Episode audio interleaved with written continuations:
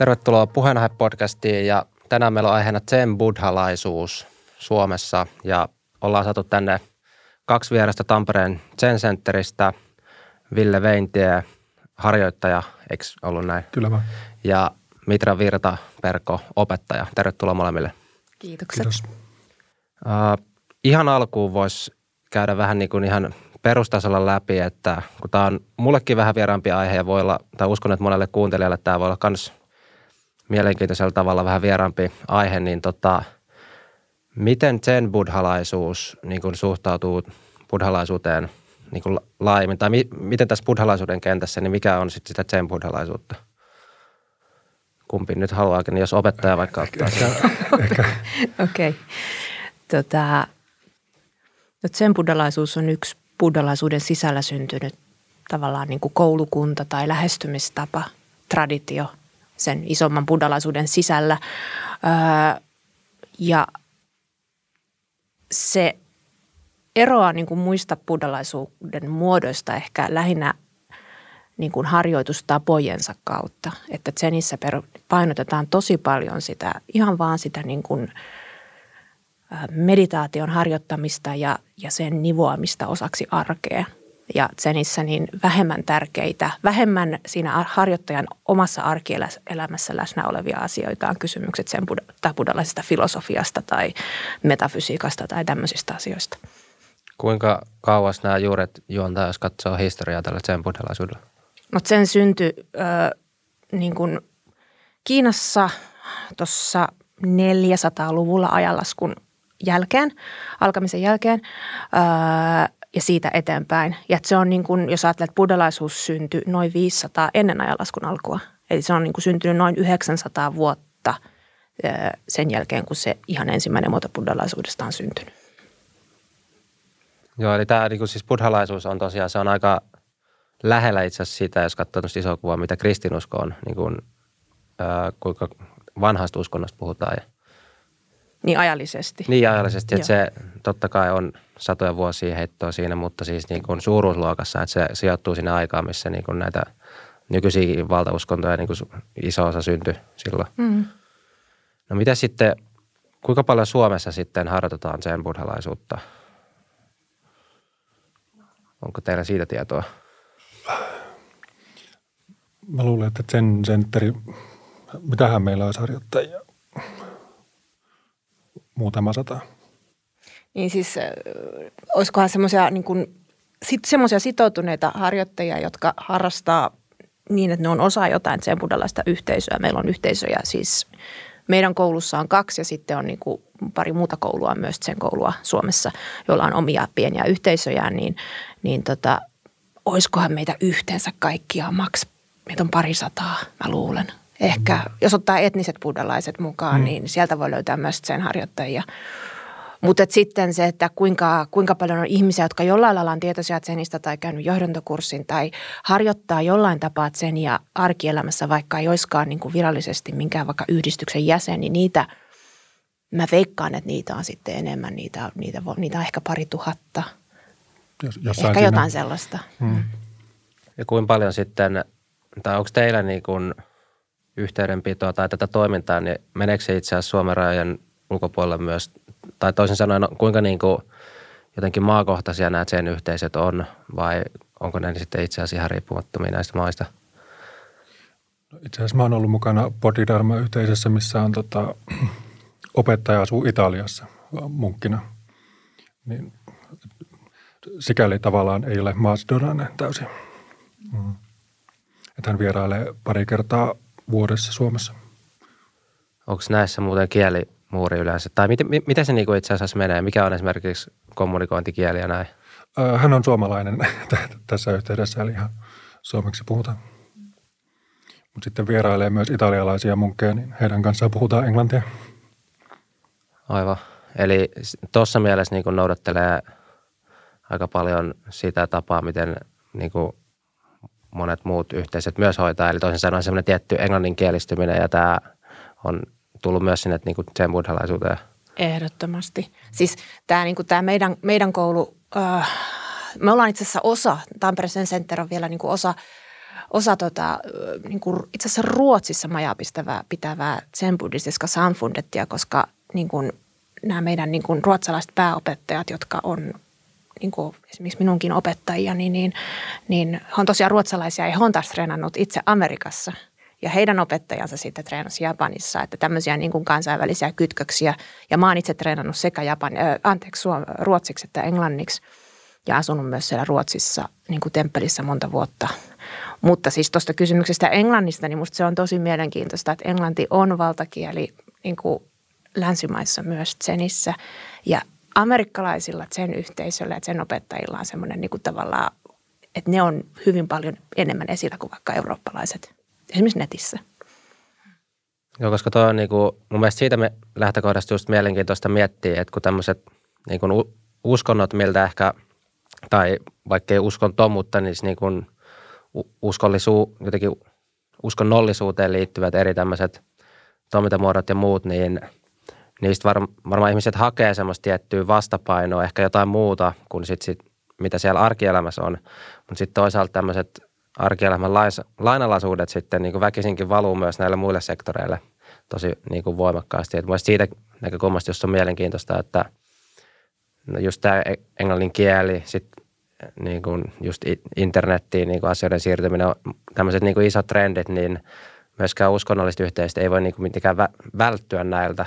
Et, et tavallaan joutuu toimimaan siinä ar, arjen ympäristössä kuitenkin – mutta tota, sitten mua kiinnostaisi kysyä siitä, kun sä oot tosiaan Mitra opettaja ja mulle se selvisi tässä jo ennen nauhoituksen alkua, että tämä opettaja on tämmöinen vähän harvinaisempi tota, ää, titteli, voiko sanoa titteli, mutta kuitenkin, että mihin ei ihan kuka tahansa pääse, niin haluatko kertoa ihan lyhyesti, että mikä niinku sun polku esimerkiksi on ollut tähän, että sä oot päässyt opettajaksi asti tässä sen buddhalaisuudessa, mm. mitä se on ehkä vaatinut? Mä kerron mielelläni.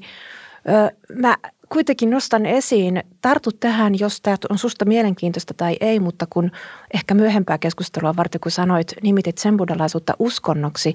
Ja musta tämä on yksi hirveän kiinnostava asia, että onko zenbuddalaisuus uskonto. Tämä oli vain pieni sivukommentti. Mutta, mutta siis mun polku tavallaan opettajaksi, mitä tarkoittaa opettajana toimiminen tai olla sen opettaja ja miten, miten siksi voi päästä, niin, niin tosiaan niin traditionaalisesti ja meidänkin koulussa niin kukaan ei voi päättää ryhtyä sen opettajaksi. Että sen opettajaksi voi ainoastaan tulla, oma opettaja voi pyytää, että voitko ryhtyä opettajaksi, haluatko ryhtyä. Ja jotta siihen se piste tulee vastaan, niin oppilaan on täytynyt opiskella kaikki ne meidän tai sen kyseisen koulun, koulun meditaatioharjoitukset ja ymmärtää ne niin syvällisesti, että, että pystyy opettamaan niitä toisille. Ja pystyy opettamaan toisille sitä niin kuin Zenin polkua, koska Zen on niin paljon enemmän kuin se on joku, se on hyvin vähän kasa uskomuksia, mutta se on ennen kaikkea niin kuin harjoitustyyli, tapa, ehkä myös elämäntapa, elämänpolku.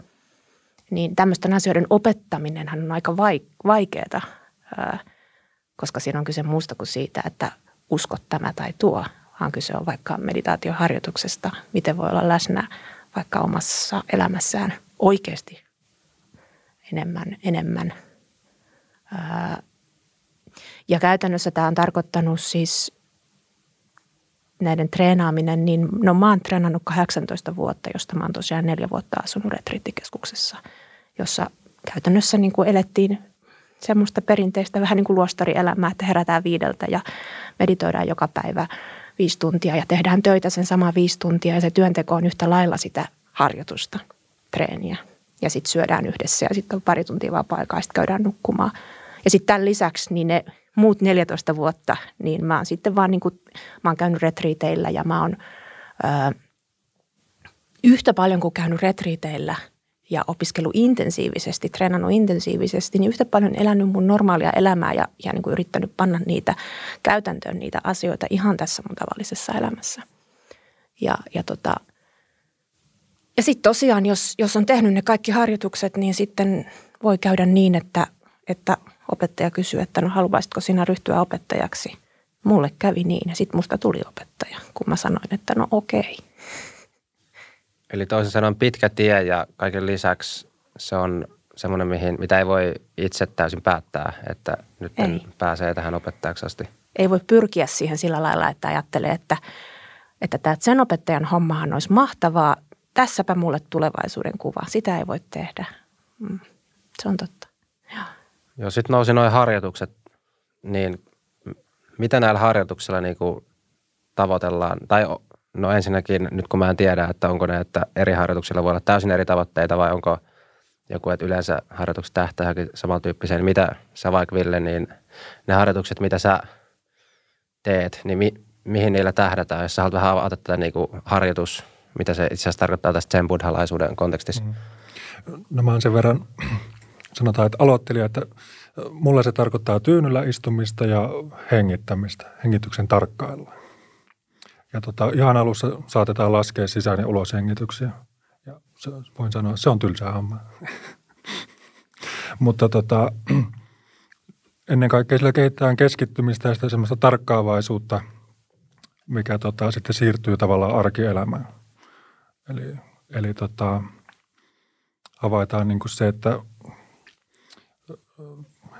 nyt, nyt oikeastaan minä vain hengitän, mutta täällä on semmoinen sirkus, että ei mitään rajaa. Ja havahdutaan siihen, että tota, tämä sama sirkus pyörii mun arkielämässä ja saattaa itse asiassa vaikuttaa mun arkeeni. Voiko näissä harjoituksissa kehittyä? Tavallaan. Koska siis nykymaailmassa noin muutenhan yleensä aina kun joku sanoo, että mä harjoittelen jotain, niin sillähän, tai tällä, joka näin sanoo, niin yleensä on aina se joku tavoite ja se harjoituksen niin kuin tarkoitus on kehittää, jotta pääsee tavoitteeseen, niin toimiko sen buddhalaisuudessa tämmöinen ajattelu ollenkaan? Hyvin huonosti. Tarkoittaa sitä, että oikeastaan sen on vähän enemmän semmoista, että sitä vaan huomaa olevansa vähän, vähän tietoisempi, vähän enemmän läsnä arjessa. Mutta siihen on hirmu vaikea, että jos yrittää niin puristaa tai pyrkiä siihen, niin silloin aika harvoin onnistuu. Minkä takia sä esimerkiksi sit lähdit tekemään näitä harjoituksia?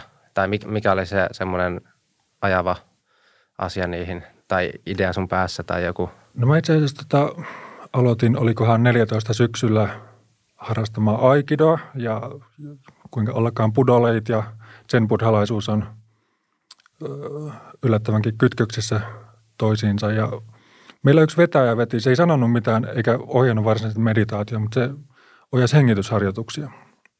Ja mä huomasin, että näistähän tulee itse asiassa aika kiva olo ja rupesin niin kuin tutkimaan, että no mitä sitä takaa löytyy. No tuli vastaan niin kuin mindfulness, mikä menee vähän niin kuin samaan sarjaan ja sitten kun vähän kaivo lisää, niin tuli sen buddhalaisuus sen japanilaisessa muodossa.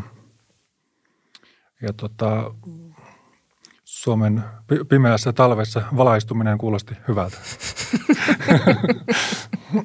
Kieltämättä siihen, siihen tota, tai sen varjolla niin tekisi varmaan, tai kokeilisi monenlaista tota mm. juttua.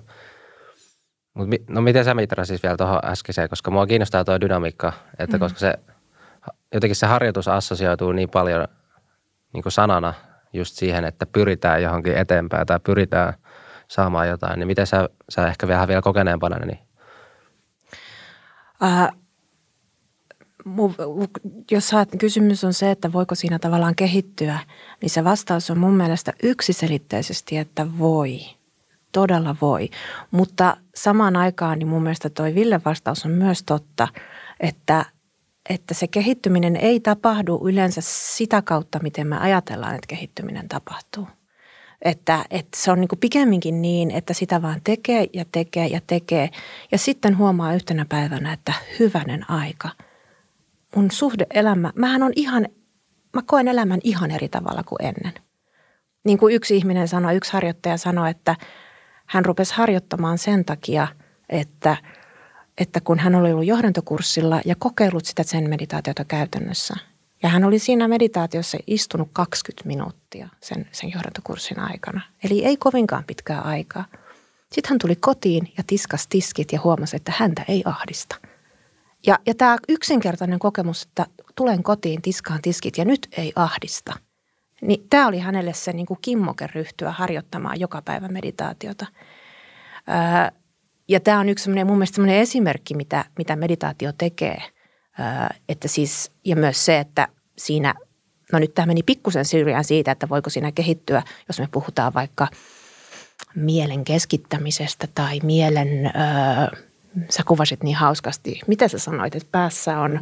Sirkus. Sirkus, Lä- niin, se pään sisäinen sirkus, joka estää, joka vie meidän huomiosta suurimman osan käytännössä arjessa – niin että miten sen sirkuksen kanssa, tapahtuuko sille sirkukselle jotain, tyyntyykö se vai muuttuuko se suhde siihen sirkukseen ajan myötä. Miten tahansa se onkaan, niin se on ehdottomasti niin, että tällä meditaation polulla asioita tapahtuu. Ja mun mielestä se vastaus on kysymykseen, että voiko tässä kehittyä, niin on ehdottomasti, että kyllä. Muutenhan tässä ei ole mitään järkeä. Mutta se kehittyminen yleensä, ja siinä käy myös sillä lailla, mikä on ehkä kaikkein hankalin asia, että ihmisten, ihmiset tavallaan vasta tekemällä tseniä, niin lopulta oppii ymmärtämään, mistä siinä on kyse. Et yleensä ihmiset tulee harjoittamaan tseniä, koska heillä on joku idea jostain mielenrauhasta tai jostain tuloksesta, minkä he haluaa saavuttaa. Ja tämä on hyvä idea. Se on hyvä lähteä jostain liikkeelle. Mutta sitten kun he lopulta päätyy sinne, niin ikään kuin sinne, mitä he ovat alun perin tavoitelleet, niin se huomio on se, että tämähän olikin ihan erilaista ja tämä toimikin ihan eri tavalla kuin mä kuvittelin. Onko se muuten sen buddhalaisuus, niin onko se elämäntapa to, tai voiko sitä harjoittaa niin kuin myös ikään kuin ilman, että se on elämäntapa? Eli toisin sanoen, jos mä otan vertauskuvaa, että jos sä oot tavoitteellinen urheilija, niin, niin kuin sanotaan, että sun täytyy ikään kuin sitten muokata sun oikeastaan joka elämän osa-alue sillä, että se palvelee sitä, niin kuin, että susta tulee hyvä urheilija, ei vaan ne niin kuin harjoitukset. Niin miten sen buddhalaisuudessa, että onko siinä jotain tämmöisiä vähän niin kuin täys- ja osapäiväisiä sen buddhalaisuuden muotoja vai miten te näette sen? Mahtava kysymys. Hieno kysymys. Niin siis periaatteessa varsinkin Jenissä sä voit käydä vaan istumassa ja sen ei tarvitse olla mitään sen kummempaa. Mutta sitten sä voit halutessa muodostaa suhteen opettajan kanssa tai, tai susta voi joskus yllättäen tulla opettaja, jos niin rupeaa olemaan enemmän tota, sanotaan intohimoja siihen suuntaan. Ja se rupeaa olemaan koko, koko päiväisempää. Mm. Mä ajattelin, että ehkä tämä on ihan niin kuin siis toi sun urheiluvertaus, että jos ihminen kokee suurta intohimoa johonkin asiaan, vaikka urheiluun – niin sittenhän se urheilee niin kuin sit, ja jos siitä tulee se elämän pääsisältö, niin silloinhan siitä tulee se. Mutta että urheilua voi harrastaa niin kuin myös, myös vaan harrastuksena, niin totta kai se on senissä niin tietenkin. Joo, että kyllä voi. Eli ku, kuulostaa ainakin oman korvaan aika joustavalta Tietysti mielessä, koska välillä on myös tiettyjä uskontokuntia, tai siis nyt voi olla muitakin kuin siis buddhalaisuuteen liittymättömiä, niin, niin siis kohtaan – on semmoisia, tai ainakin itsellä on tiettyjä ennakkoluuloja, että joku harjoittaa jotakin uskontoa, niin se on jotenkin hirveästi kokonaisvaltaista, että sitten se alkaa niin kuin ohjalla monia elämän osa-alueita niin kuin heti, mutta että just tämmöinen aika joustavakin hyppy, se, se ilmeisesti sen buddhalaisuudessa aika niin kuin helppoa. Ja siis musta ei itse asiassa ikinä pitänyt tulla buddhalaista. että meillä on tota perheessä äh, kristilliset juuret ja tota, sen myötä alkuun tota, sana buddhalaisuus rähti hyvinkin, hyvinkin pahasti korva, korvaan, mutta tota, rupesin meditoimaan ja sitten tämä on vähän niin kuin laji vienyt mukanaan. Ja siis kun buddhalaisuus on, tai siis varsinkin, ja varsinkin sen on niin kuin siitä kiva, että kun tässä ei ole niin kuin periaatteessa ristiriitaa, että sä voit edustaa mitä tahansa uskontokuntaa ja silti harjoittaa tseniä – että näin niin kuin tai olla kokonaan uskonnoton. Tai siis olla uskonnoton, meillä on, siis, niin, siis niin. nimenomaan. Mä tunnen yhtä lailla että, harjoittajia, mm. jotka on niin kuin jollain lailla vakaumuksellisia ateisteja, siis sen harjoittajia, ja sitten sellaisia ihmisiä, joilla saattaa olla erittäin semmoinen vaikka kristillinen tausta. Mun kokemus on siis se, että usein sellaiset ihmiset, jos ihmisillä on niin kuin vaikka erittäin kristillinen tausta ja ne rupeaa harjoittaa tseniä, niin, niin voi olla, että se suhde siihen kristillisyyteen kyllä muuttuu, mutta, mutta tavallaan, että se, se ei tule meidän puolelta. Että, että siis ihminen kyllä, saa siis... kuulua mihin tahansa uskontokuntaan tai olla kuulumatta ja harjoittaa tseniä. Niin, eli tuossa mielessä just sen eroaa ainakin joistain uskonnoista, koska mm, no nyt taas joku kuulija voi korjata, jos mä väärässä, mutta voiko harjoittaa esimerkiksi kristinuskoa ja islamia samaan aikaan, niin ei kait. Että ne on vähän niin kuin semmoisia, että valitse puolesi mm. tietyssä mielessä. Ja siis se, mä edelleen, mua, mua niin kiinnostaisi se kysymys, että onko sen uskonto ja mikä on uskonto. Että mikä on uskonto, siis senistä puhutaan, buddhalaisuudesta puhutaan ikään kuin uskontona, mutta että jos mä niin mietin, että mikä on keskivertoihmisen näkemys, mikä tekee uskonnosta uskonnon? Miten sä lähtisit lähestyä, tuota, tai mi, jos mä nyt, nyt heittäisin ton sulle, että mikä on uskonto, niin miten sä lähtisit sitä avaa? No siis mun arvelu on se, että suurin osa ihmisistä ainakin Suomessa ää, vaistomaisesti ajattelee, että uskonto on semmoinen juttu, jossa uskotaan johonkin korkeampaan voimaan. Johonkin semmoiseen korkeampaan voimaan, joka ei ole silmi, silmin nähtävissä. Ja tyypillinen tapa nimittää sitä korkeaa voimaa on Jumala tai Jumalat. Ää, ja ja sitten se olla niin kuin yhteydessä tähän Jumalaan jollain tapaa, on, niin kuin liittyy siihen uskonnon harjoitukseen. Ja mä luulisin, että suurin osa ihmisistä myös ajattelee, että uskontoon liittyy sellaiset säännöt, että, että, että se jotenkin sen jumaluus on niin kuin tavallaan kertonut, että teet näin, niin tämä on hyvä ja et tee noin ja tämä ei ole hyvä. Ei kun siis teet näin ja sitten se on huono. Eli tavallaan niin kuin tulee sellaiset ikään kuin Jumalalta sellaiset elämän ohjeet. Tämä on mun käsitys siitä, mitä mä luulisin, että aika monet ajattelee ihan niin kuin näin, että mikä on uskonto. Ja jos näin ajattelee, niin sen ei ole uskonto. Koska meillä ei ole Jumalaa. Minkäänlaista Jumalaa. Niin kuin, ei voi sanoa myöskään, että sen olisi ateistinen. Sen ei ota kantaa kysymykseen Jumalasta laisinkaan. Niin kuin yhtään. Ja, ja sen takia ihminen saa uskoa Jumalaan tai olla uskomatta, mutta sen harjoituksen kannalta niin se ei ollenkaan kosketa sitä, mitä sen tekee. Mä itse vielä lisäisin tuohon ainakin yhden asian, mikä nyt heti tulee mieleen, että mikä on uskonto, niin uskonto on ehkä jotain myös sellaista, minkä useampi ihminen jakaa. Mm. Että toisin sanoen sitten kun on usko, että yksi ihminen voi uskoa joihinkin asioihin, mutta sitten mä näen, että, tai ainakin se, mikä mulla tulee se käsitys mieleen, että uskonto, niin se on niin kuin jaettu kokemus jossain määrin useiden ihmisten kesken. Hyvä huomio, niin että se on tavallaan yhteinen, yhteinen yritys – yhteinen kokemus, yhteinen harjoitus, yhteinen joku palvontameno tai, tai yhteinen elämänkatsomus. Mm, joo. Niin, että si, nimenomaan, että sitä, vaikka sitä voi harjoittaa ehkä niin kuin omissa oloissaan, mm-hmm. niin si, kuitenkin se on joku semmoinen oppikirja tai niin kokoelma jotakin oppeja, minkä jakaa useammat ihmiset. Mm. Et Senissä on siis kaikenlaisia niin kuin, semmoisia niin tavallaan harjoitukseen liittyviä tavallaan niin kuin harjoitusohjeita – joita jaetaan kyllä. Mutta ne ei ole sellaisia oppeja, että ne tulisi joltain niin kuin ylimaalliselta Jumalalta, joka sanoisi, että tämä on oikein ja tuo ei ole väärin, vaan ne on pikemminkin semmoisia käytännöllisiä treeniohjeita, jotka liittyy siihen, että mikä toimii ja mikä ei. Mutta on yksi asia kyllä niin kuin Zenissä, jos mä ajatellaan, että vielä mä mietin, että mitä liittyy uskontoon ja mikä ehkä liittyy ihmisten, niin kuin kaikkien esimerkiksi suomalaisten mielissä, minkälaisia asioita tulee uskonnosta, niin jos ajatellaan positiivisella puolella, niin uskontoon voi liittyä usein semmoinen jonkunlainen kokemus jostain sellaisesta, ei pelkästään yhdessä harjoittamisesta, vaan yhteydestä.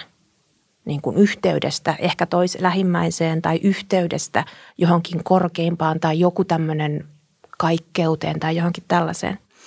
Ja vaikka Zenissä ei ole minkäänlaista Jumalaa, niin Zenissä on tavallaan niin kuin semmoinen kokemus, joka syntyy siitä, että silloin kun ihminen – on mahdollisimman selkeästi läsnä tässä hetkessä. Niin kuin todella selkeästi, lisäämättä siihen mitään, ottamatta siitä mitään pois. Voisi sanoa, että jos on semmoisessa syvässä niin kuin kuuntelemisen tilassa tai syvässä katsomisen tilassa, niin tässä het arjessa, tässä ja nyt, niin voi tulla siis, maailma voi näyttäytyä sellaisena niin kuin, äh, hyvin harmonisena ja yhtenä kokonaisuutena – joka on kauhean ihana kokemus ja joka on niin kuin tavallaan, jos jostain mindfulnessissa puhutaan, että ole tässä ja nyt ja vain tämä hetki ja läsnäolo tässä, niin Zenissä myös tulee tämmöinen, mutta se tulee niin kuin ihan käytännöllisesti tavallaan se harjoituksen kautta. Mutta siellä on ehkä, ehkä tämmöinen puoli on, joka ihmiset yleensä liittää niin kuin uskontoihin, siis yhteyden kokemus, niin se löytyy. Ja, siis mä mielen tai niin kuin mun päässä uskontoon yhdistyy myös niin kuin seremoniat kautta rituaalit ja se, että mm. joku, joku välittää sulle jotain ja että sitten on yhteisö, jonka kanssa tämä kokemus jaetaan. Mm. Eli mm. Miten muuten, kun noista harjoituksista tai harjoitusmetodeista, tai miten te ku, ku, kuvailitte niitä, niin mulla tulee niistä mieleen, että toihan on semmoista niin olemisen osa-aluetta, mitä on viime aikoina myös kaupallistettu paljon ja mm-hmm. se on tullut jotenkin mu- muotiin mm. toisin sanoen, mutta ehkä toisella tavalla kuin mitä teidän tässä harjoituksessa niin perimiltä olisi tarkoitus. Eli toisin sanoen tämä niin meditointi ja jotenkin rauhoittuminen, niin se on, se on myös yksi osa-alue, mikä on tullut ka- kaupallisessa muodossa paljon nykyään niin kuin mm. esille. Niin miten te, niin kuin, tai mitä ajatuksia se herättää niin kuin teissä – Tervetuloa. tai siis silleen, ehkä mä niin mielän sen silleen, että no se on osa sitä semmoista meidän ajalle ominaista, kaikki minulle tässä nyt ajattelua, että kaikki halutaan saada nopeasti ja näin poispäin. Että sen on vähän hitaampi, verkkaisempi lähestymistapa. Mutta jos esimerkiksi sanotaan vaikka tuo meditointi, hmm niin siihen, jos siihen tulee sanotaan oppaita tai kursseja tai vastaavia, niin näettekö te, että se niinku voi ajaa edes samaa asiaa vai, vai onko se jotenkin tämmöinen niinku sen kaupallistaminen ja nopeistaminen, niin viekö se jotenkin pois itse asiassa sen, niinku, mikä se oikea tarkoitus tulisi olla teidän mielestä? Vai, niin. niin no, niin. No. Siis äh, Mä näen, että sen käsittelee hyvin paljon sitä, että miten voi olla ihmisenä, toimijana tässä todellisuudessa niin kuin oikeasti niin, että havaitsee todellisuuden sellaisena kuin se on. Ja sen takia me hiljennytään, että kaikki se ylimäärä, nähtäisi läpi sen kaiken ylimääräisen sirkuksen. Mm jonka jälkeen niin maailmasta avautuu, niin kuin maailma vaan avautuu uudella tavalla ja siinä ei ole mitään sen kummempaa temppua. Ja jos pohjimmaisena pyrkimyksenä on siis hyvänen aika vaan olla läsnä todellisuudessa oikeasti, todella, ilman lisäkuorukkeita, näin vaan, niin eihän ei buddhalaiset omista totuutta ja todellisuutta. Kaikilla on mahdollisuus. Siis sillä ei ole mitään tekemistä. Se on vaan niin kuin, ei Zenillä ole yksin oikeus todellisuuteen mm. ikinä – ja sen takia mikä tahansa ää, toimija, jos se pystyy oikeasti lähestymään tavallaan, auttamaan toisia ihmisiä ää, olemaan selkeämmin läsnä tässä omassa elämässään ja sitä kautta kaikkien muiden elämässä, niin tervetuloa. Toinen asia on kyllä se, että mä, siinä kaupallisuus on vähän vaikea, koska useinhan kaupallisuus yrittää myydä tuotetta ihmisellä, jotta ihminen saa jonkun, jotta se hyötyy jostain. Ja kun todellisuus ei ole tuote, vaan se on vain jotain, jolla me avaudutaan uudestaan ja uudestaan, jossa me eletään siihen asti, kun me kuollaan, niin me ei tavallaan voida ostaa tätä todellisuutta, että se, että sitten se kaupallisuuden lait mun mielestä hankaloittaa sitä kyllä, sitä niin kuin tilannetta. Ja voi tehdä siitä sellaisen, että tavallaan se ehkä alun perin täysin hyvä ja täysin aito yritys, niin siitä tuleekin joku pyrkimys, joka jollain myy, jollain tämmöisellä meditaation myyjällä voi, voi olla, niin mikä ikinä se onkaan se meditaatio, niin se voi olla, että se yksinkertaisesti se tilanne, että minä myyn sinulle jotain ja sinun täytyy suoraan saada tästä jotain hyötyä itsellesi, niin se voi niin kuin olla kyllä ongelma ja vähän syödä sitä itse asiaa siellä. Hmm. Toisaalta sitten taas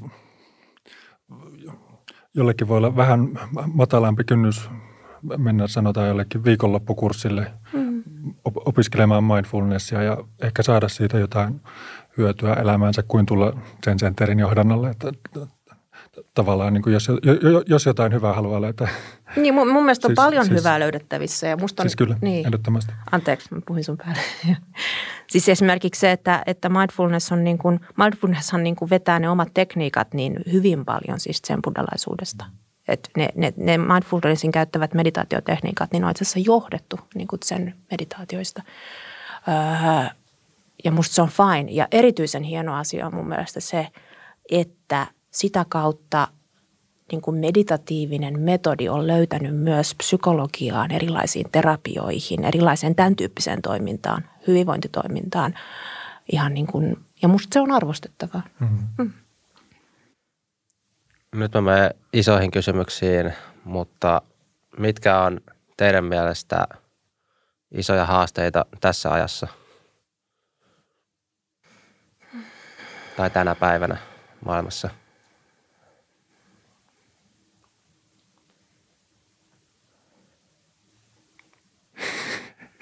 Hirveän hyvä kysymys. Tai jos otetaan, ennen kuin mennään tuohon, otetaan pohjustukseksi ehkä helpompi kysymys. Eli tarjoaa, tarjoako sen buddhalaisuus niin kuin työkaluja lähestyä tuota kysymystä? Tai voiko se olla yksi lähestymistapa tuommoiseen kysymykseen, kun että mitkä on isoja haasteita tässä ajassa? Hmm. Siis kyllä ja ehkä niin kuin, um, mitenkään mä nyt sanoisin. Sen, mä ajattelin niin, että tota, jos on hirmu huolestunut tuota, polarisoituvasta politiikasta ja ilmastonmuutoksesta, sun, sun muista kansainvälisistä kriiseistä, niin tota, sen saattaa olla semmoinen tekijä, joka opettaa vähän niin kuin katsomaan, ottamaan askeleen taaksepäin ja katsomaan niin kuin hieman rauhallisemmin asioita niiden ulkopuolelta. Saattaa rauhoittaa suhtautumista asioihin. Mutta tota. Mä, vois, saaks mä, joo, mä voisin tota myös sanoa näin, että mun mielestä siis vastaus on, että, ky, että kyllä että sen voi sanoa siihen jotain tai voi antaa jotain hyvinkin todellisia työkaluja niiden haasteiden kanssa olemiseen. Öö, mä näen henkilökohtaisesti, että semmoisia todella suuria haasteita on ilmastonmuutos ja lajikato öö, ja, ja, ja tämän päälle tuleva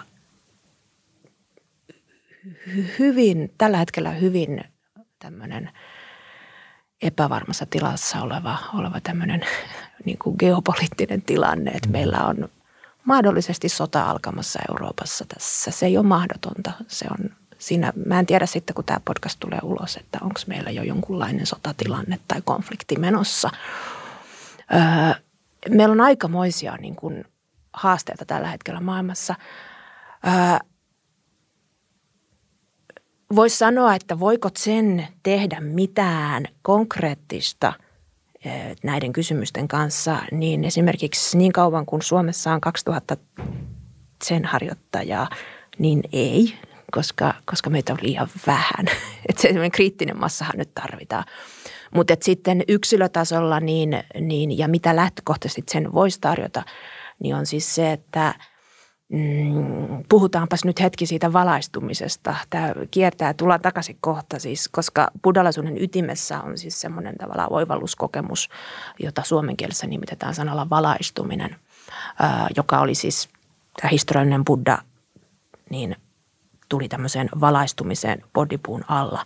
Suuri oivallus ja tämä suuri oivallus koski siis niin kuin, tai koskee siis sitä, että käytännössä mikä ihminen on, mikä on ihmismieli, miksi on kärsimystä, mitä järkeä tässä kaikessa on. Siis nämä on tämmöisiä suuria fundamentaaleja kysymyksiä, mitä ihmiset sanottaa eri tavalla.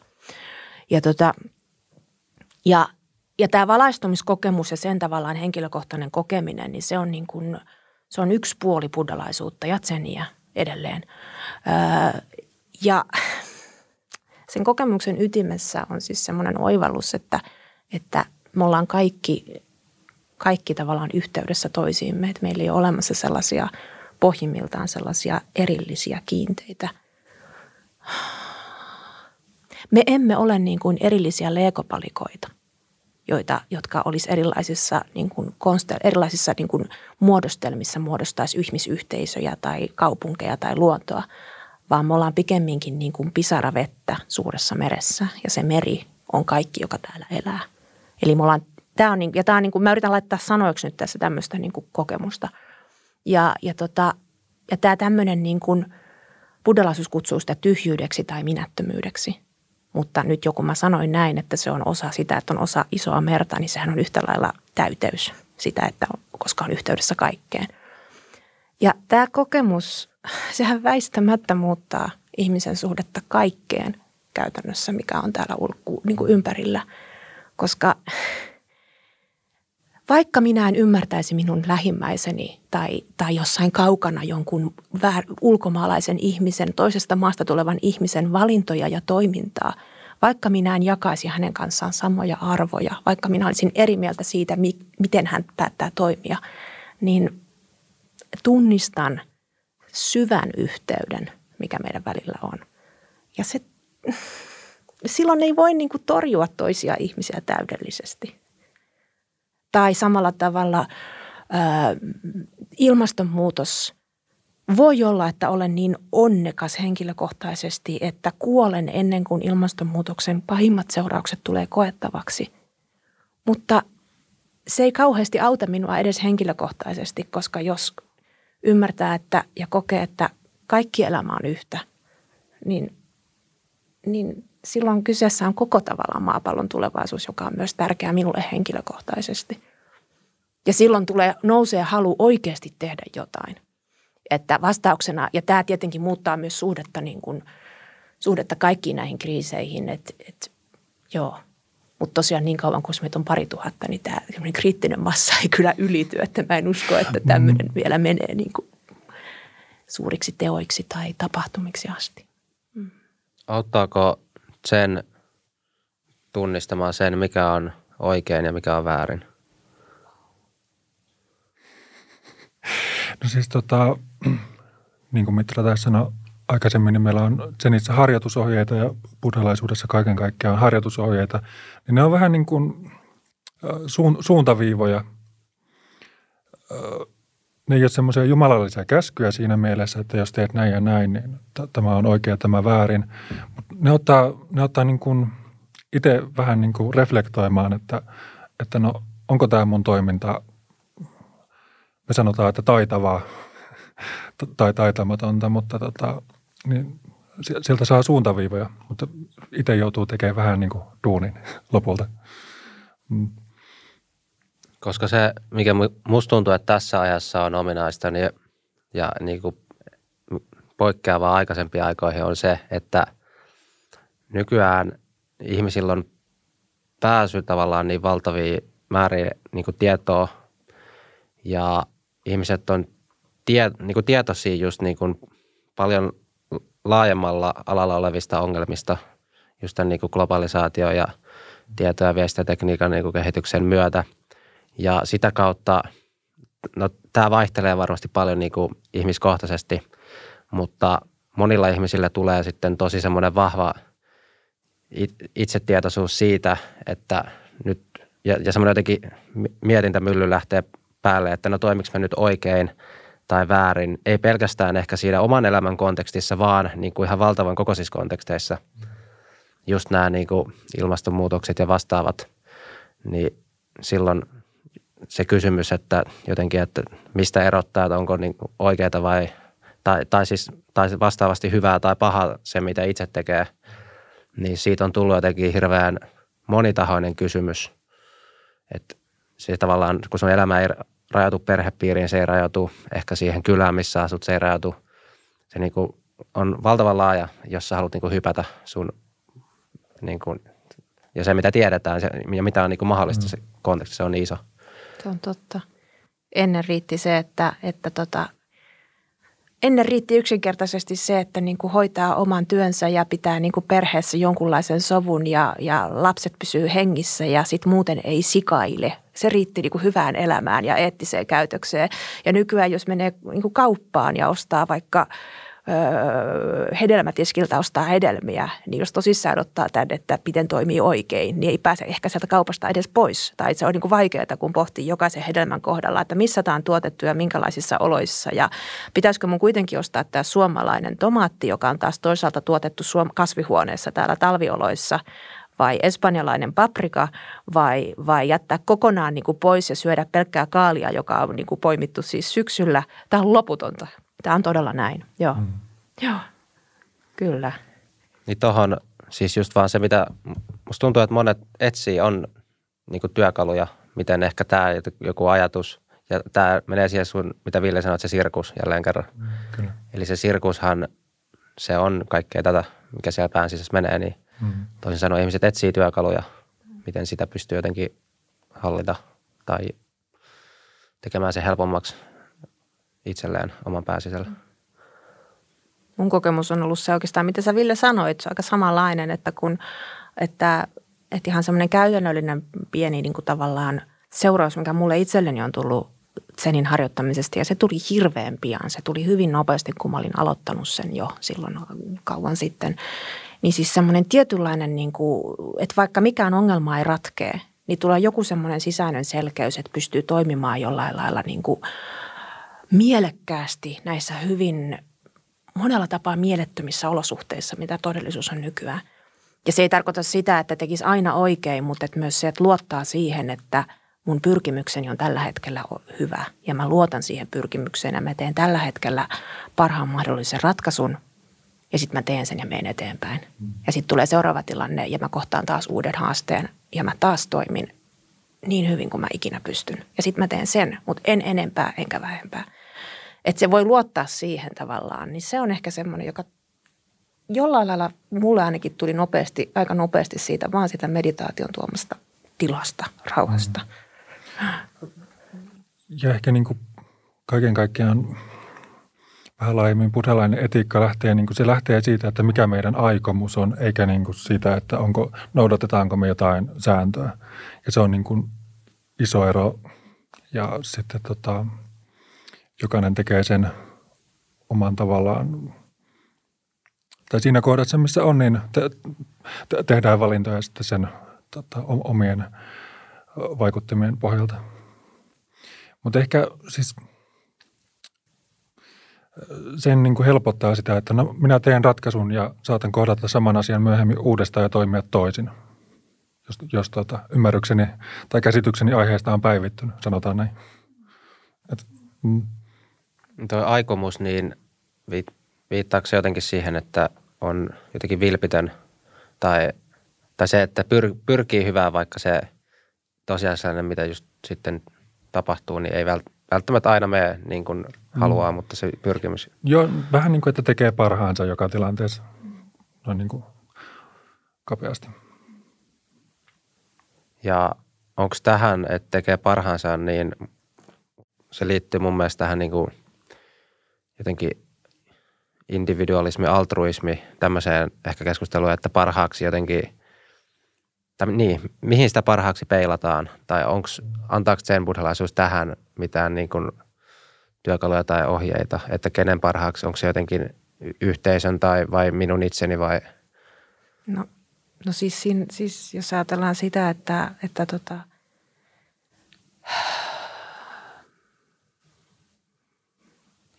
jos me olemme kaikki yhteydessä toisiimme, niin silloin tavallaan, silloinhan se on niin kuin kaikkien parhaaksi.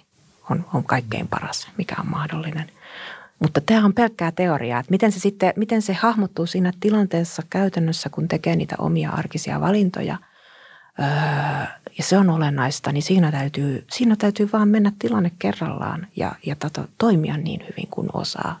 Siis että, koska siinä, siis se, että että mä voin sanoa, että joku buddhalainen näkemys on tällainen ja tällainen, mutta se ei auta ihmistä, ihmistä siinä niin kuin käytännön arjessa, kun pitää tehdä niitä valintoja. Että siinä käytännön arjessa auttaa se, että mikä tsenis, niin kuin jos haluaa saada tsenin kautta apua, on se, että harrastaa siis sitä tseniä, harjoittaa sitä meditaatiota öö, ja sitten se vaikuttaa omiin valintoihin ja omaan arkeen jollain semmoisella orgaanisella, luonnollisella tavalla koska on vähän enemmän mielenselkeyttä ja rauhaa tehdä niitä päätöksiä. Mä luotan siihen, että ihmisten, syvin, niin kuin pohjimmin, pohjim, ihmisten pohjalla on pyrkimys ö, tehdä hyvin toisia olentoja kohtaan. Tämä on mun mielestä niin kuin ihmisten peruspyrkimys. Ö, ja että tämä pääsee vaan esille. Jos ihmiset saa valita, jos niillä on mahdollista valita, että teenkö minä hyvin kaikkia ihmisiä kohtaan vai teenkö minä huonosti kaikkia muita ihmisiä kohtaan vai vain itseäni kohtaan hyvin, niin ne valitsee sen kokonaisuuden hyvän, jos se on niille mahdollista. Ainoastaan silloin ne valitsee oman hyvänsä jo muiden edelle ja niin, että muut kärsii, jos ne kokee, että niille ei ole valinnanvaraa. Ja tämä on niin kuin oikeastaan se mun mielestä se kysymys, että miten löytää sellaisia mahdollisuuksia, että on, on varaa tehdä sellaisia ratkaisuja, että ne on mahdollisimman hyviä kaikille.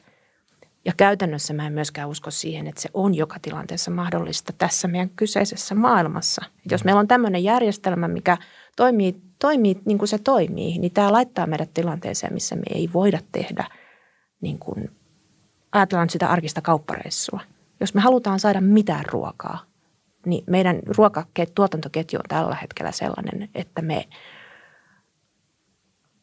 ei voida tehdä sitä niin kuin kaikilla tavoin eettisesti niin kuin kestävästi. Me ei vaan voida ja silti meidän pitää syödä.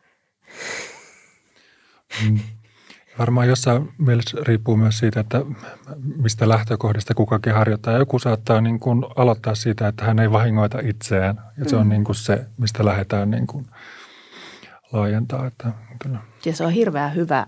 Mä, musta se on ihan älyttömän hyvä. Niin kuin, ja tavallaan jos sitä vaan jatkaa tarpeeksi syvälle, että en, en vahingoita itseäni, en vahingoita itseäni, en vahingoita itseäni. Ja sitten jossain vaiheessa, kun huomaa, että kukas minä olenkaan, mm. olenko minä yhtä lailla kaikki muut. No en vahingoita edelleenkään itseäni. Mm, kyllä. Onko muuten Zenissä näitä, tai siis moni uskontoihin liittyy tämmöisiä niin, niin sanottuja saarnamiehiä tai jotain – toisin sanoen, että viedään sitä sanomaa niin aktiivisesti eteenpäin, niin onko Zenissä tämmöistä pyrkimystä, että Buddhalaisuudessa kaiken kaikkiaan ei ole lähetyskäskyä. Hmm. Mutta tuota, um, olen syystä tai toisesta niin tota, ehkä omassa kaveripiirissä profiloitunut silleen, mä oon kertonut suht avoimesti, että no mä harjoitan meditaatiota – No, no millaista meditaatiota sä teet?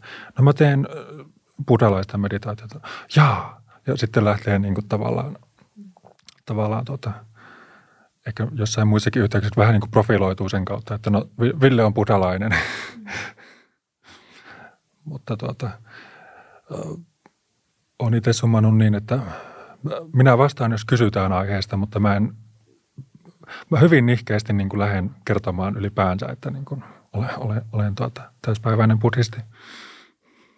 Nyt onkin on vähän kaksipiippunen juttu varmaan, että toisaalta just nykypäivänä se, että tai jos ajattelee, että joku asia tekee hyvää ihmiselle, niin sitten semmoinen looginen ajatusseuraus olisi, että no se olisi niin kuin hyvä, että se tekee mahdollisimman monelle ihmiselle ja sitä niin kuin levittää sitä sitten sitä asiaa. Mutta samaan aikaan taas se on niin kuin – niin vai miten, miten näette, että voiko siitä sitten, koska ju, just sitten taas kaikki niin markkinointi ja tämmöinen, sehän niin kuin voi perustellusti myös sanoa, että se on yksi niin kuin nyky, nykymaailman sitten niin kuin haitallisimpiakin piirteitä toisaalta. Niin se on vähän just kaksipiippunen juttu, että sitten jos ei ikään kuin se, no tekin sanoitte, että Suomessa on, oliko se nyt satoja harjoittajia, niin, että se on jäänyt aika pienen joukon mm. kuitenkin mm. asiaksi. Niin siis ehkä se on, että, että nykyään täytyy silleen niin kuin markkinoida, että ihmiset saa tietoa. Että, että siis mun, mun sisko tekee töitä niin kuin Pelastakaa lapset ryssä ja hekin joutuu, niin kuin, hekään ei ole toi, voittoa tavoitteleva bisnes, vaan, vaan tota, niin kuin yhdistys. Ja hekin joutuu markkinoimaan, koska se on ainoa tapa saada pystyä antamaan niille ihmisille, jotka tarvitsee sitä tietoa, niistä tietoa. Niin samalla tavalla ehkä meidänkin, niin kuin, ja meilläkin on siis Tampere Centerissä mm, siis niin kuin pyrkimys antaa tietoa ja sillä lailla me joudutaan niin kuin markkinoimaan. Öö, totta kai. Mutta sitten jos ajattelee siis, että ehkä semmoinen niin kuin hyvin perinteinen ja sen tapa tavallaan öö, antaa antaa tietoa Zenistä on siis oman elämän esimerkki. Mm, mulla on tähän yksi semmoinen henkilökohtainen kokemus, joka on musta aika viehättävä. Siis, siis mä olin aikoina, niin mä olin Helsingin Sen Centerissä tavallaan meidän niin kuin Helsingin tavallaan vastuuhenkilönä siellä melkein kymmenen vuotta ennen kuin muutin Tampereelle. Ja siinä aikana mä pidin paljon johdantokursseja ja kaikenlaisia opintokäyntivier, niin kuin opintovierailuja ja muita. Ja meillä kävi Helsingin yliopistosta yhden aineryhmän tämmöinen porukka opintokäynnillä. Ja tota, ne oli kiinnostuneita ja sitten ne, sitten ne lähti kotiin ja se oli siinä. Ja tota, sitten myöhemmin yksi niistä opintokäynnillä olevista ihmisistä tuli johdantokurssille ja rupesi sitten harjoittamaan Zenia Helsingin sen centerissä. Ja sitten hän kertoi, että, tota, että hän oli ollut siellä johdanto, tai siellä semmoisessa niin opintovierailussa. Että se oli ollut kauhean kiinnostavaa. Sitten mä sanoin, että aijaa, että rupesit sä sen takia sitten niin kuin harjoittamaan. Sitten se vastasi, en, en mä sen takia.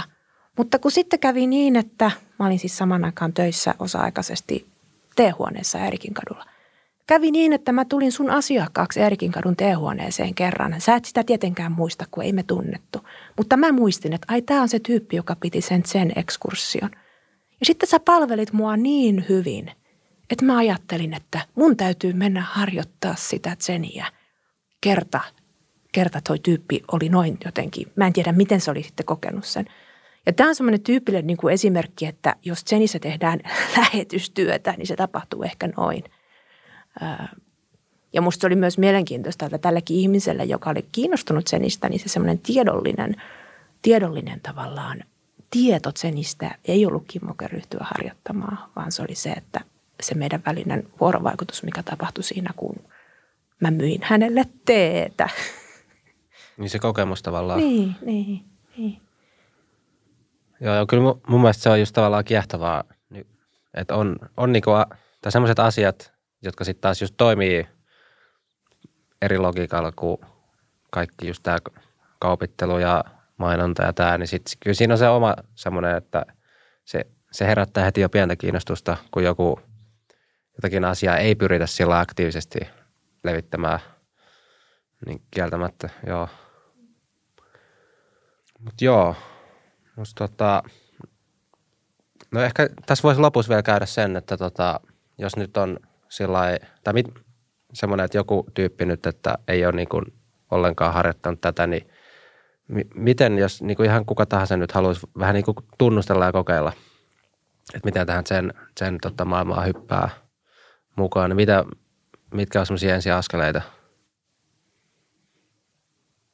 Kannattaako lukea esimerkiksi jotain tiettyä vai alkaa itse meditoimaan vai mitkä on semmoisia, mitä kannattaa niin kuin ehkä ensimmäiseksi No se riippuu varmaan, että minkä tyyppinen ihminen on. Että jos on ihminen, joka on kauhean kiinnostunut tiedosta, niin sitten voihan olla, että semmoinen ihminen tarttuu ensiksi kirjaan. Öö, mutta mutta että niin kuin, kyllä se paras tapa mun mielestä on, on, mennä johonkin Zen Centeriin johdantokurssille, ottaa kyllä katsoa netistä, että missä täällä on Zen meditaatiota ja sitten mennä – Mun tietääkseni kaikki Suomessa toimivat sen paikat, niin ne järjestää jonkinlaisia perehdytyksiä tai johdantoja, jotka on yleensä yksinkertaisia ja lyhyitä, jossa vaan käydään niin kuin meditaation perusasiat. Ja sitten kokeilla, miltä se tuntuu. Öö, ja sitten jos sen jälkeen vielä tuntuu, että, että okei, että tämähän on kivaa, niin sitten alkaa harjoittamaan ja käymään siellä ja treenaamaan ja katsomaan, että miten se sitten tuntuu ja miten se rupeaa avautumaan sieltä. Näin mä sanoisin. Mä suosittelen myös kokeilemaan harjoitusta käytännössä ja joko kotona, kotona tuota, netistä löytyy hyviä ohjeita tai sitten juuri hakeutumalla johonkin tuota keskukseen ja johdannolle. Onko nämä keskuksissa, kun on näitä harjoituksia, onko ne kuinka yhteisöllisiä muuten vai onko siellä, ollaanko siellä ihan yksik, yksikseen tavallaan oman pään ajatuksissa vai onko se jotenkin se yhteisö siinä keskeinen osa? On se yhteisö keskeinen osa, että tämä on niin kuin – ja myös se, että eri keskuksissa on niin kuin erilaisia tavallaan tyylejä ja painotuksia, että et, et jos sitten mä suosittelen sitä, että niin kuin, jos tosiaan kiinnostuu, että hei, tämä on tosiaan kiinnostavaa, niin sitten kannattaa itseä itselleen se yhteisö, se porukka, se treenikoulu, tyyli, joka vilpittömästi vaan vetoo omaan itseensä ja, tunt, itseensä ja tuntuu, että hei, tämä sopii mulle, koska me ihmiset ollaan erilaisia – mutta kyllä se silleen on yhteisöllistä, että, tota, että vaikka jokainen meditoi yksin, niin, niin, niin tota, sitä tehdään kuitenkin niin kuin yhdessä tavallaan meidän treenisalilla, sendossa, meditaatiosalissa, niin meillä on yhteiset meditaatiot, missä meditoidaan. Ja siitä yleensä ihmisillä on hirveästi paljon, paljon enemmän apua siitä, että ne tekee sen asian yhdessä, vaikka jokainen meditoi yksin. Ja sitten on myös se, että voi siis saada siis apua, jos on Zen Center niin kuin meillä on, että missä on opettaja, että opettaja voi antaa niin kuin opastusta. Tai sitten jossain toisessa paikassa voi olla vaikka joku kokeneempi harjoittaja, joka kuitenkin pystyy avustamaan niissä ihan hyvin siinä. Yleensä ihmiset nimittäin kohtaa meditaatiossa aina samanlaisia kysymyksiä ja tavallaan niin kuin ongelmia.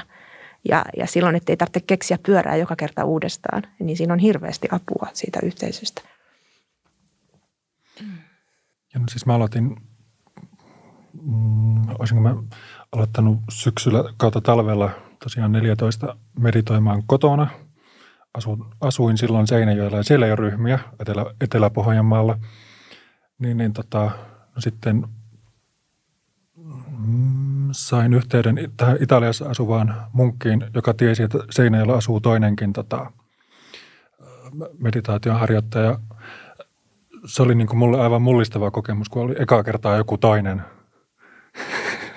kun oli suunnilleen puoli, puoli vuotta istunut yksin tota, kotona, niin se oli ihan, tuntui niin kuin, että se on niin kuin kevyempää tehdä yhdessä. Se oli niin kuin mulle mullistava kokemus. Et sen, takia, sen takia suosittelen.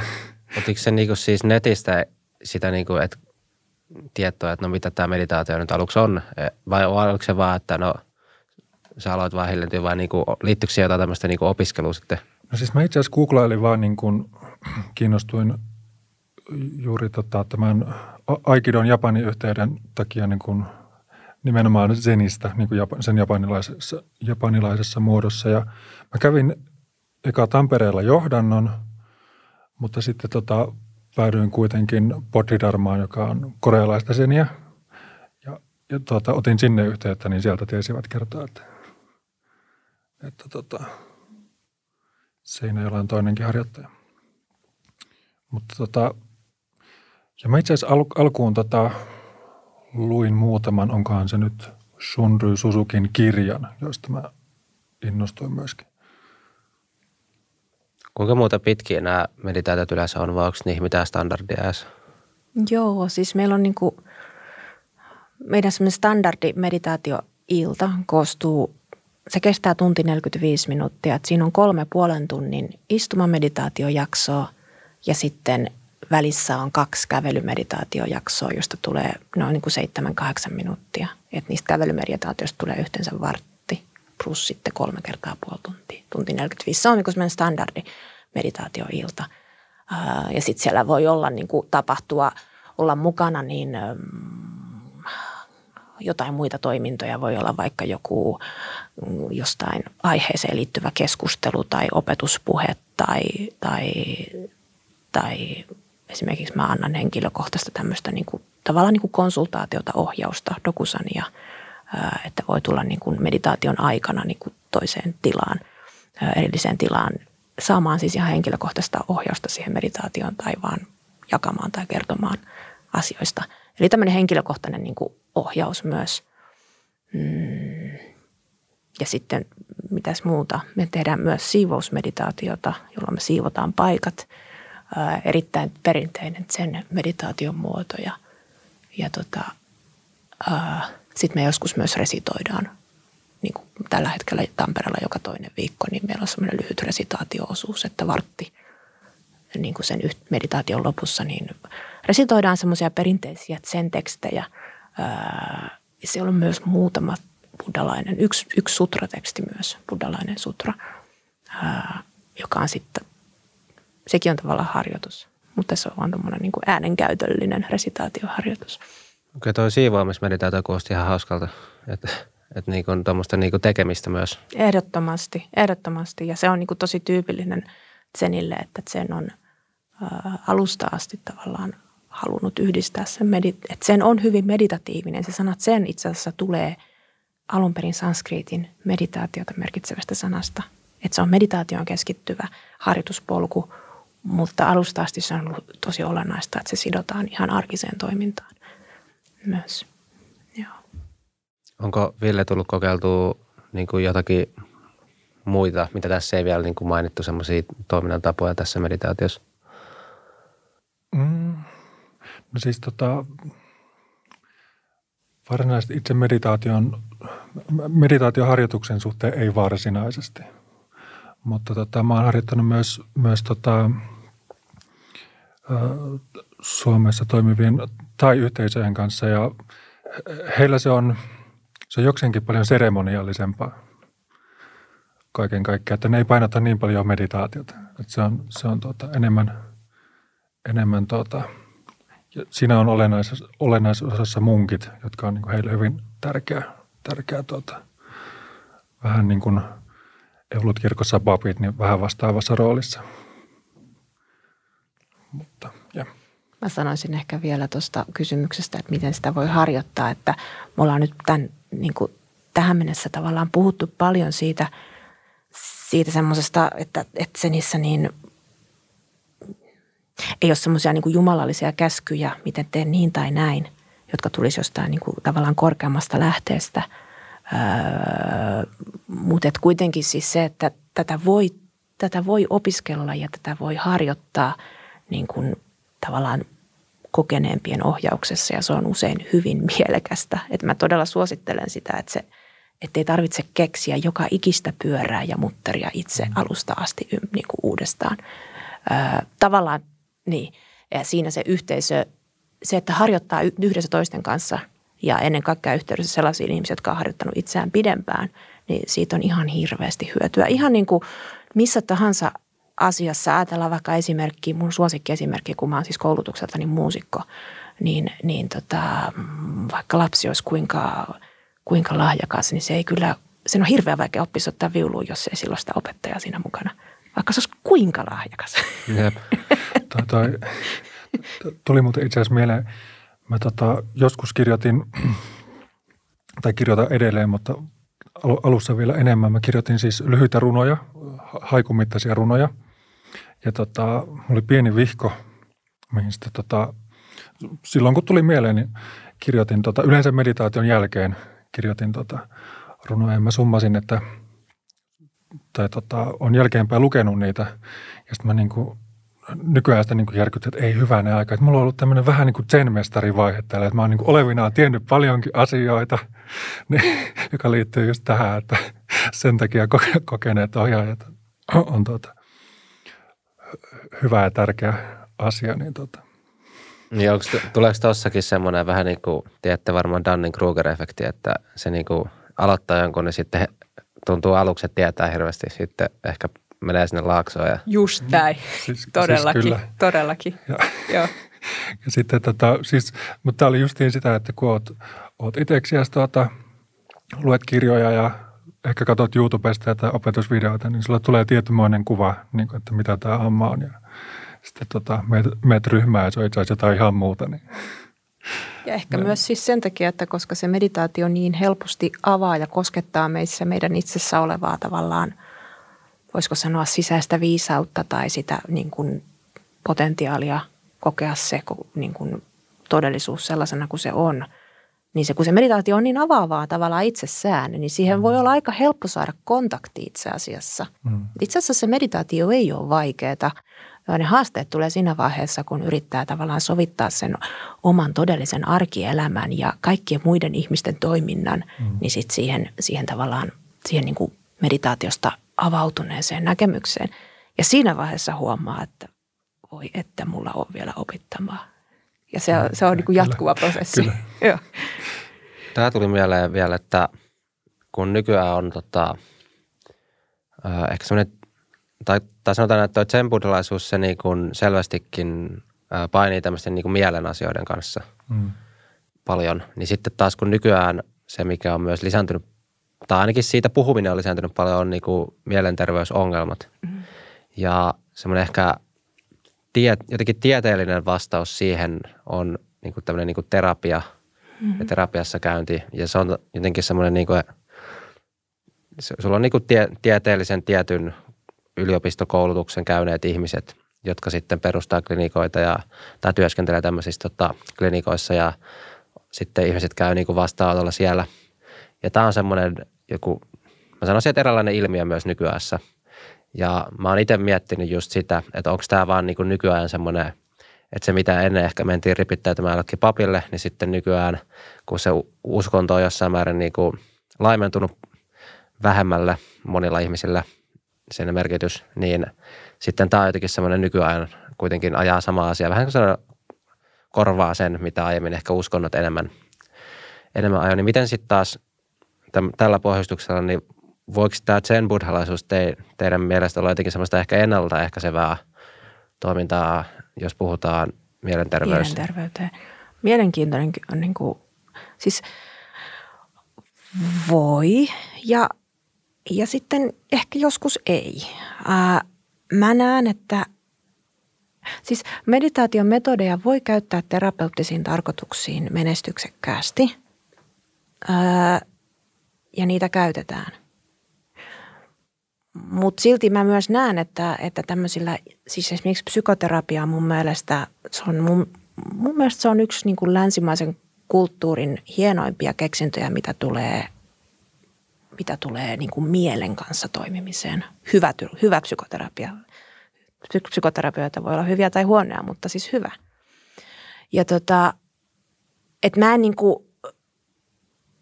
mä haluan niin kuin tavallaan antaa terapialle sen paikan, mikä terapialle voi kuulua.